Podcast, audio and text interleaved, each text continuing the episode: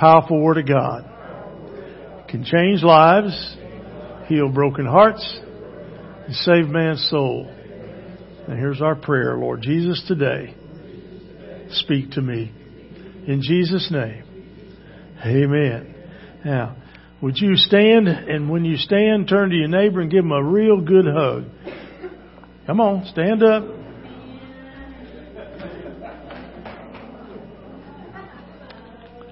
And don't get carried away. Just, just.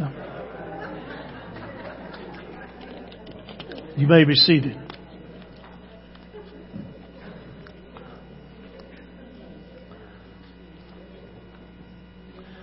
Something about you needing to stretch too in there, I think that works out pretty good.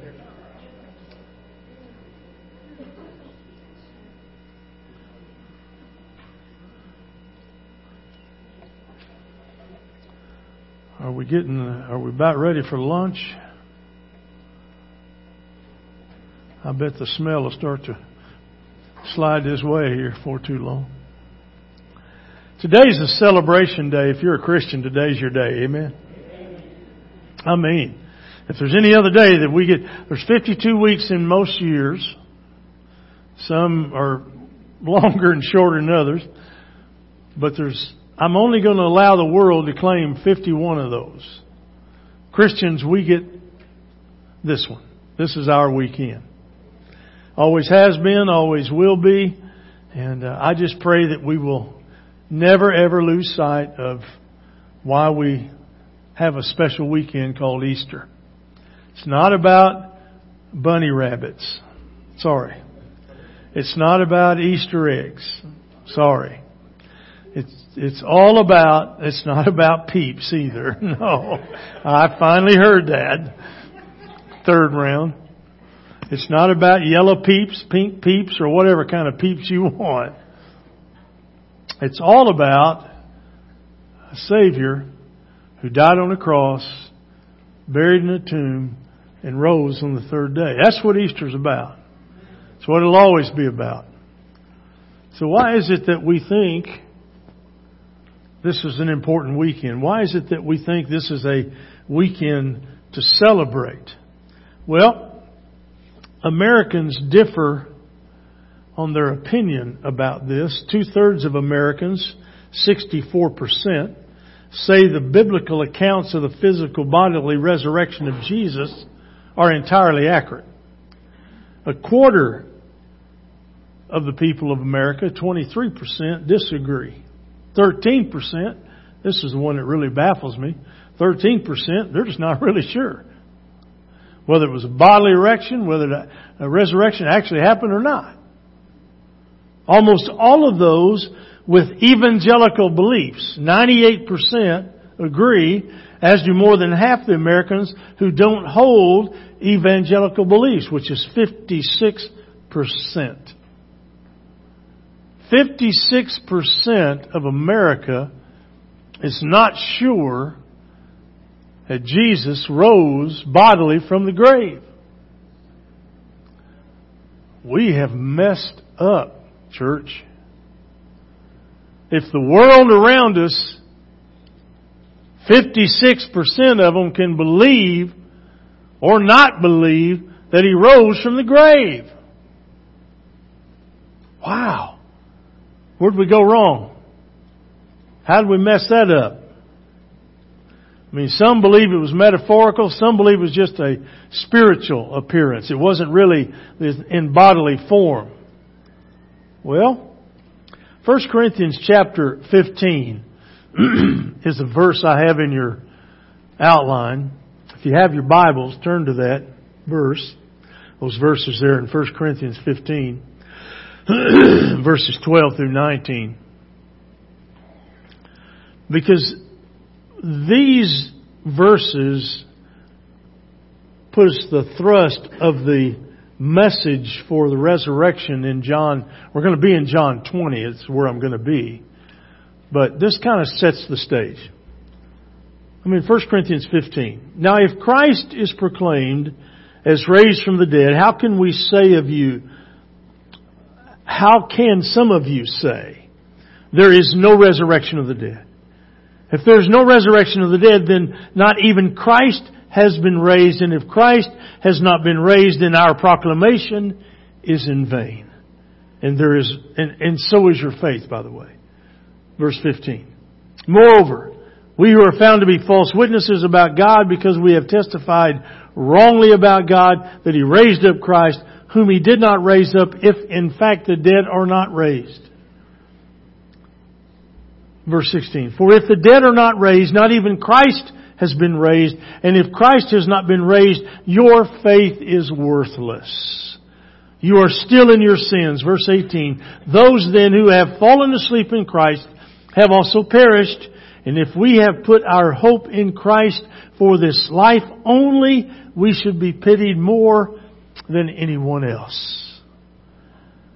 You see, there is a lot riding on our faith on whether this resurrection body of Jesus actually took place.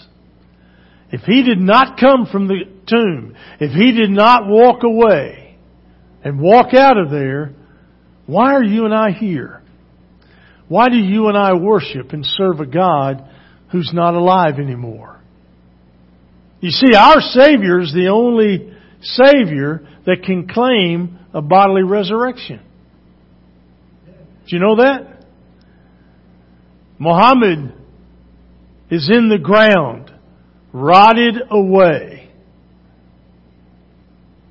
Now that would cause some Muslim people to be very angry at what I just said. But the last time I looked in America, I can still have a freedom of speech. Unless we don't wake up. Who would have ever thought that 56% of America is not sure whether Jesus rose from the grave. Our text in John 20, we're going to start at verse 11, so go ahead and flip your Bible over to John, back to John 20. We're going to look at two people, a group of people, the disciples, and Mary who would encounter this resurrected Jesus. Because once you have encountered Jesus, the resurrected Lord, your life should never, ever be the same. Now how many of you can safely, assuredly claim that you have met and, and name uh, the the man that's called the resurrected Jesus. How many of you would say, "I know who he is"? Let me see your hands. Anybody? Nobody? Not everybody? Some people? Come on. Every hand should be up. All right. Let's start at verse 11 of John chapter 20. Some great things here. But Mary stood outside the tomb crying. As she was crying, she stopped and she stooped to look into the tomb. She saw two angels in white sitting where Jesus' body had been lying, one at the head, the other at the feet. They said to her, Woman, why are you crying? Because they've taken away my Lord.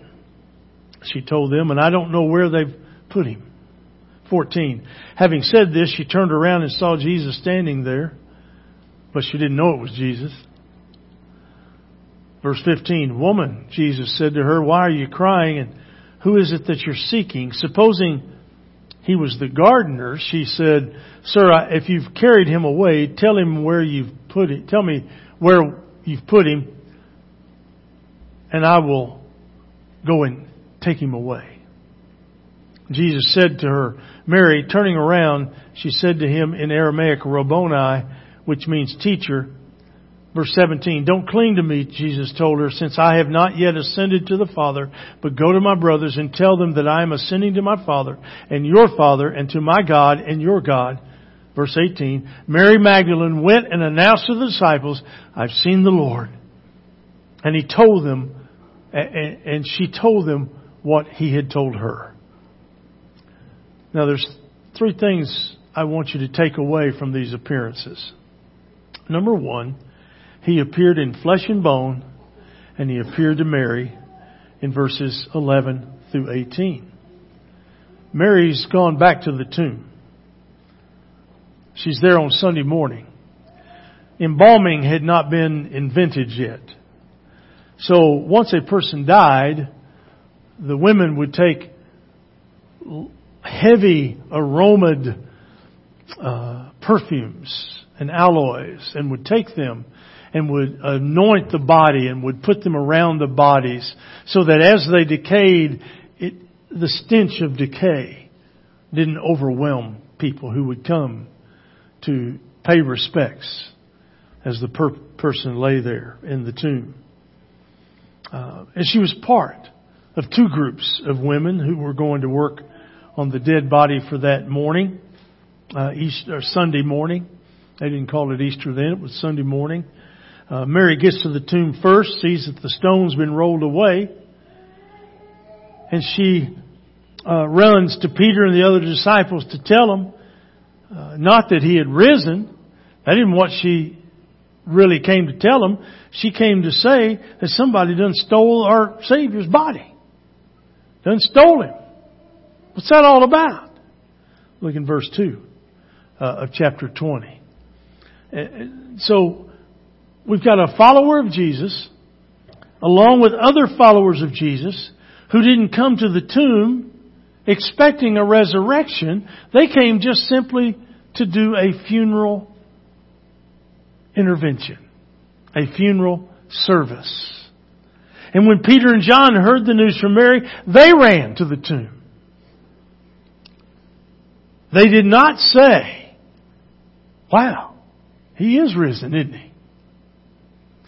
Why is it so important to understand that these two ran to the tomb but didn't go with the intention that when they didn't find him, they didn't instantly believe that it was because he had risen from the dead. It's kind of an interesting twist to the story, if you ask me.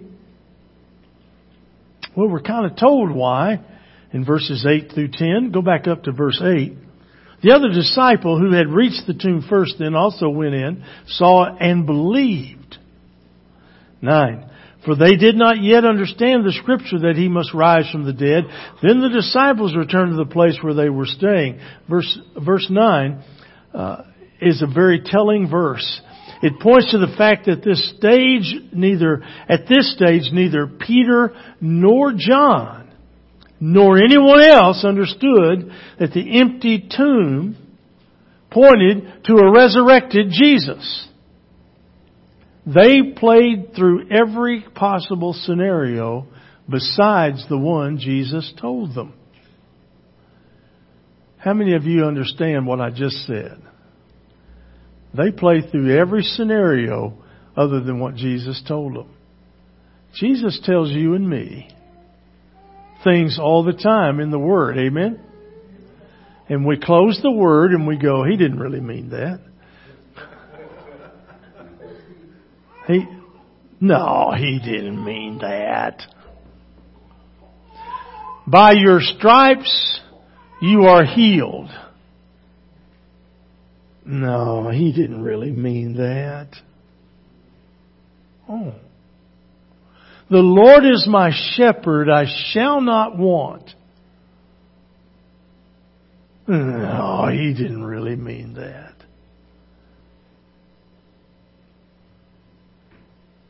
He that confesses with his mouth, his heart, his life, and be baptized will be saved. No, he didn't really mean that. See, why do we take some things that he said and some things that he said we don't really listen to? Well, we're, we're not too much different. We're not too much different than the apostles of early time and Mary during this time. No one but Jesus knew that he would die be buried and rise again. Nobody knew that except the prophets of old who were prophesying of it hundreds of years before it happened. And these Jewish men and women had been hearing the story over and over and over and over, only to just have a deaf ear. It's not happening. Wow.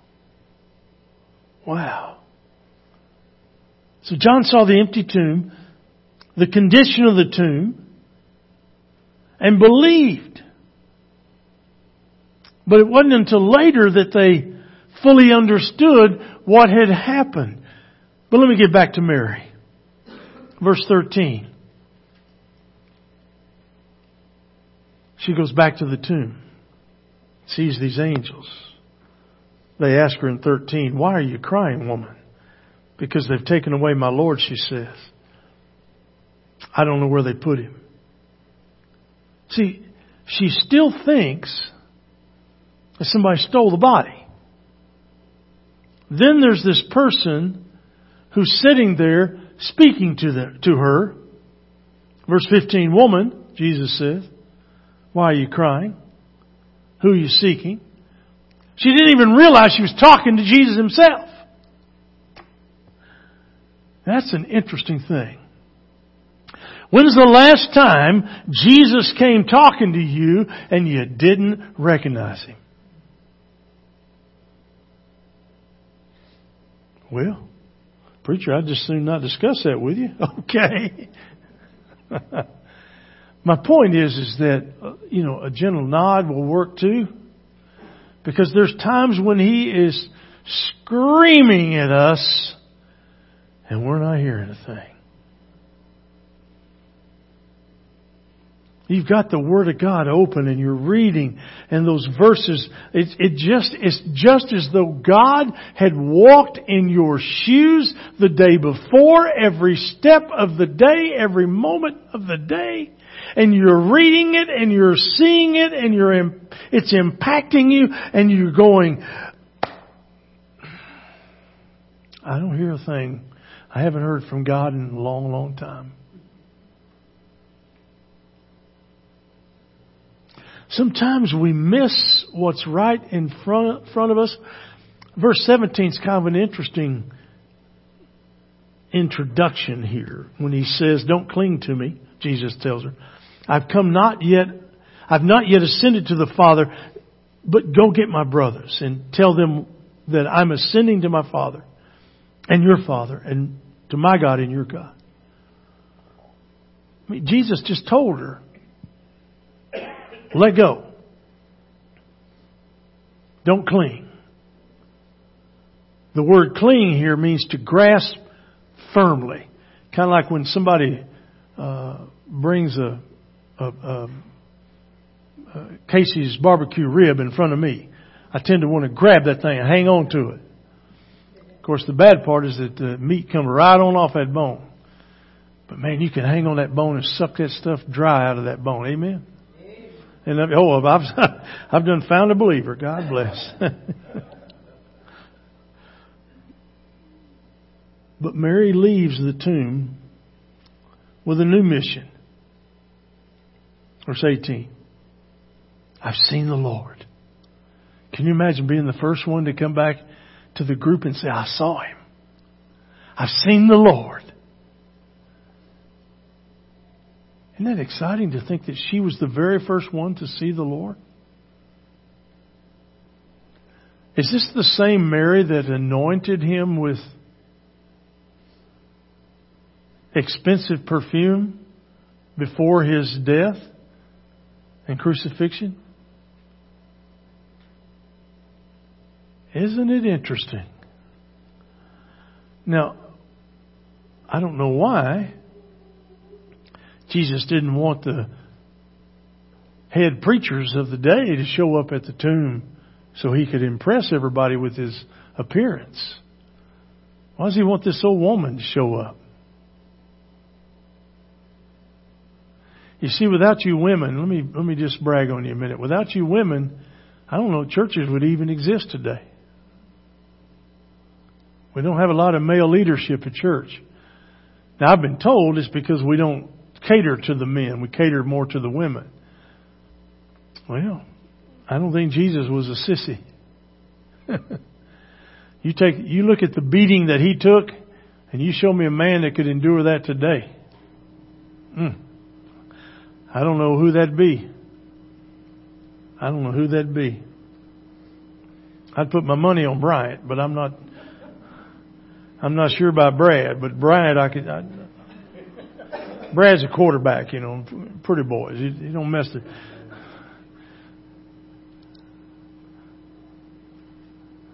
I wish he was here. He, had, he needed to hear that today. Let's jump down to keep going there, 19 through 23. When it was evening on that first day of the week, the disciples were gathered together with the doors locked because they feared the Jews. Again, went, see, went out to the tomb to tend to a dead body that's not there anymore. They didn't first respond by saying, ah, He's risen just like He said. They went, okay, who stole Him? Remember when you were growing up and you'd come in and your mother would, first thing your mother would say was not, ah, boy, so good to see you. What, what did she say? What have you been up to? Where you been? And who you been with? Because those went hand in hand. See, she knew what you'd been up to if you could tell her and would tell her who you've been with. And usually the answer is nothing, nobody, Okay? How'd you get that slit down your arm? It's been bleeding. I don't, I don't have a slit down my arm. Yeah. Okay. It's amazing, isn't it? It's kind of the way they are. So they're fear of, they have fear of the Jews, so they're behind locked doors. Jesus came, stood among them and said to them, peace be with you verse 20. Having said this, he showed them his hands and his side. And so the disciples rejoiced. And when they saw the Lord, verse 21, Jesus said to them again, Peace be with you. And as the Savior has sent me, I am also send you. After saying this, he breathed on them and said, Receive the Holy Spirit. If you forgive the sins of any, they are forgiven them. If you retain the sins of any, they are retained. Jesus now is among them. They're beginning to capture His presence. Flesh and bone, He appears to Mary. In these passages, He appears to the disciples. Now it's Sunday evening. Earlier in the day, Mary and the two groups of women, along with Peter and John, saw an empty tomb. Mary, after encountering Jesus, delivers a message to the disciples, verses 17 to 18. What did we find the disciples doing? They're gathering together behind locked doors because they were afraid of the Jews. Jesus appears. John makes everything look calm and peaceful when Jesus appears. Luke writes a parallel account, tells, tells us that a couple of other people on the road to Emmaus encountered Jesus as well. And while they were with the eleven, minus Thomas, Jesus appears. I, I love the way Luke put it. In Luke 24, 38 and 39 it says, Why are you troubled? He asked them, Why do you doubt or why do doubts arise in your hearts? Look at my hands and my feet, that is I, I myself. Touch me and see, because a ghost does not have flesh and bones, as you can see I have. So just when you doubt Jesus, He will come into your presence, or He will send someone into your presence who will have the representation of Jesus. Now that can be in the form of a actual visit by a person. That may be somebody coming by just to bring a drink to you, somebody to bring some food to you, somebody just to bring a hug to you, somebody to bring a prayer to you. It can be several different ways that God can manifest Himself to you, but He will come to you if you open, if you receive, and if you're ready. He'll come. He'll let you know, here I am. What you gonna do now? I'm here. I love this. Then verse 41, Jesus asked for something to eat. He said, ghosts don't eat. I'm hungry. I asked Bryant not too many weeks ago, I said, man, little Patrick seems to be at home a lot. He goes, well, that's all he had to say. I remember. Boy gets hungry at college. You can only eat the same old cafeteria food so long. You gotta come home and eat mom's cooking. And normally along with that comes loads and loads of laundry as well, but that's, that's secondary. Gotta have mom's cooking. Nothing better than Easter cooking today, boy. Listen, we're going to stay here and eat. We got plenty. Some, most of you heading off to go to families. Got you, man. Listen, nothing better than family gatherings, church gatherings for food. Amen. It's the best time. Just throw all the calories out the window. Throw all the diabetes stuff out the window. Up your insulin level. Dive in, brother. Dive in. I rode by between Sunday school and church and saw a cake that I thought if I just had a fork, that cake would no longer exist. Wow. Now, I know all of y'all are going to walk around with sticks about on, on my back of my hand. That's all right.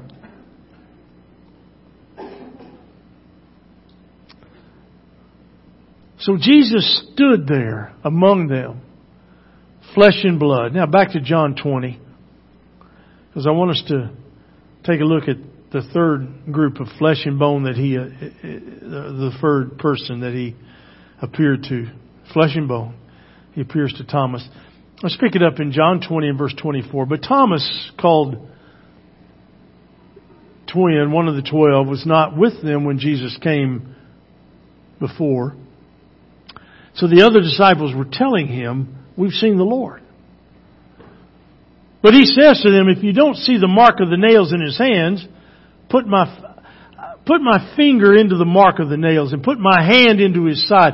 I, I, until I can do that, I'm not going to believe. That's what Thomas is saying.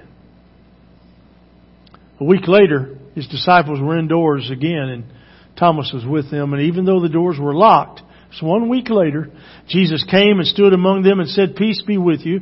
Then he says to Thomas, Put your finger here and look at my hand. Now, how did he know that Thomas needed to do that? Huh.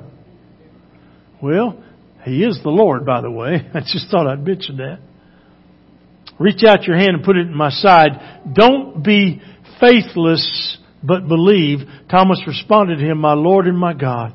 Jesus said, Because you have seen me, you have believed. Blessed are those who have not seen and yet believe.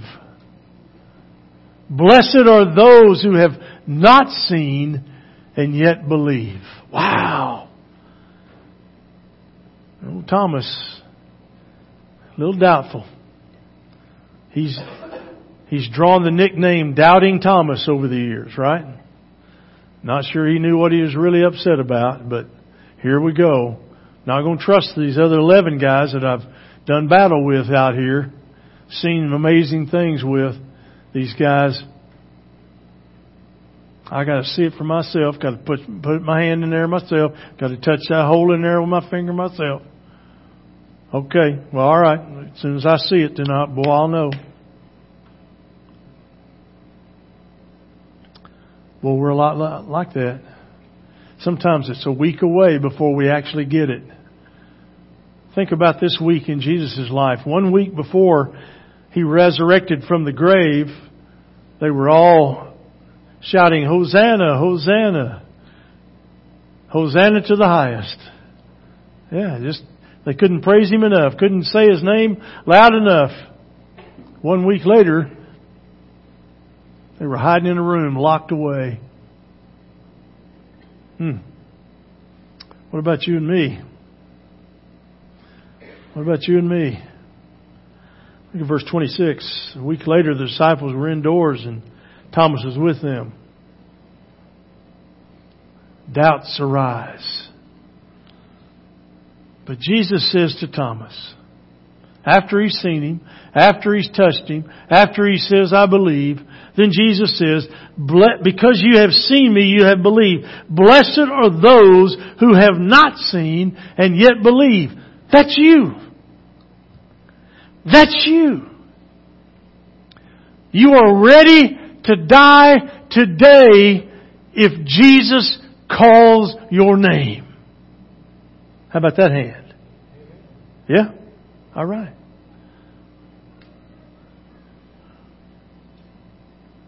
John discloses to his readers the whole purpose of sharing this story in verse 31.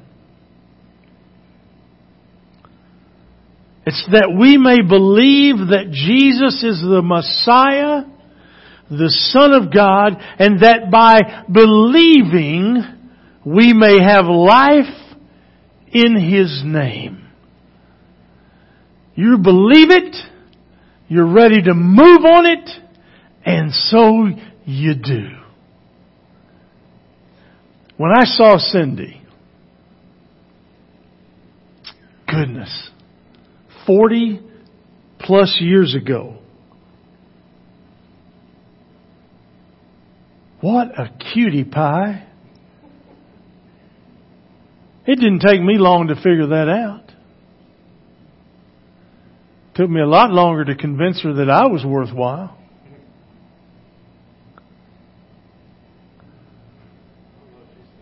I'm not sure that she's convinced yet. I paused long enough hoping somebody'd fill that gap. I, I saw where you was going.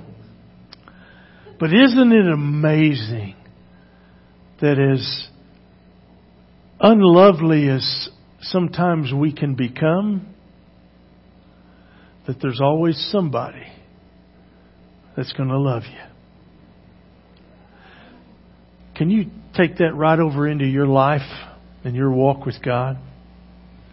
No matter how unworthy you become, no matter how great the sin might accumulate or be part of your life, you got a Savior who loves you. You got a Savior who died for you. You got a Savior who cares for you. And you got a Savior who's never ever going to leave you. Man, oh man, oh man. New Testament scholar N.T. Wright says this. Some people would say, well, you just have to have faith and either, either you got it or you don't. And in a sense, that's right. And we must be aware of making Thomas's mistake thinking that we only believe if we are given solid evidence. But there is something else going on here as well because the resurrection is one of those uncomfortable things that comes out of the realm of faith and insists on being treated as part of the realm of history. You see, you gotta have faith that He rose from the grave. You gotta have faith and exercise faith in believing that it was in bodily form. Because you didn't have any proof of it. You can't go down and see it. But how many people have given their lives because of it? Think about that in your own existence. How about your grandmother? How about your grandmother who prayed for you and prays for you and maybe still prays for you? That you'll find the Lord, that you'll come to a knowledge of Jesus and you'll receive Him as your Savior. You don't think your grandma believes? Your mama believes? How about those dads that are leading you in the way of the Lord? How about all of them? Are they just doing it because somebody else forced them to do it? Uh-uh. There's got to be something driving their faith that makes them do that. So today's the day for you. What about you? Are you at a point in your life where you believe that Jesus is the Christ, the Son of the living God? Are you at a point in your life where you're ready to let Jesus become the master and the savior of your soul, your life? Is he ready today to become your resurrected savior? I hope so. We've got a song of invitation we're going to sing. And if God is tugging on your heart to respond, would you today? Would you today? Would ask you to stand with me and let's sing this great hymn of invitation. Without Him, I can do nothing. If you got a response, would you this morning uh, as we sing together?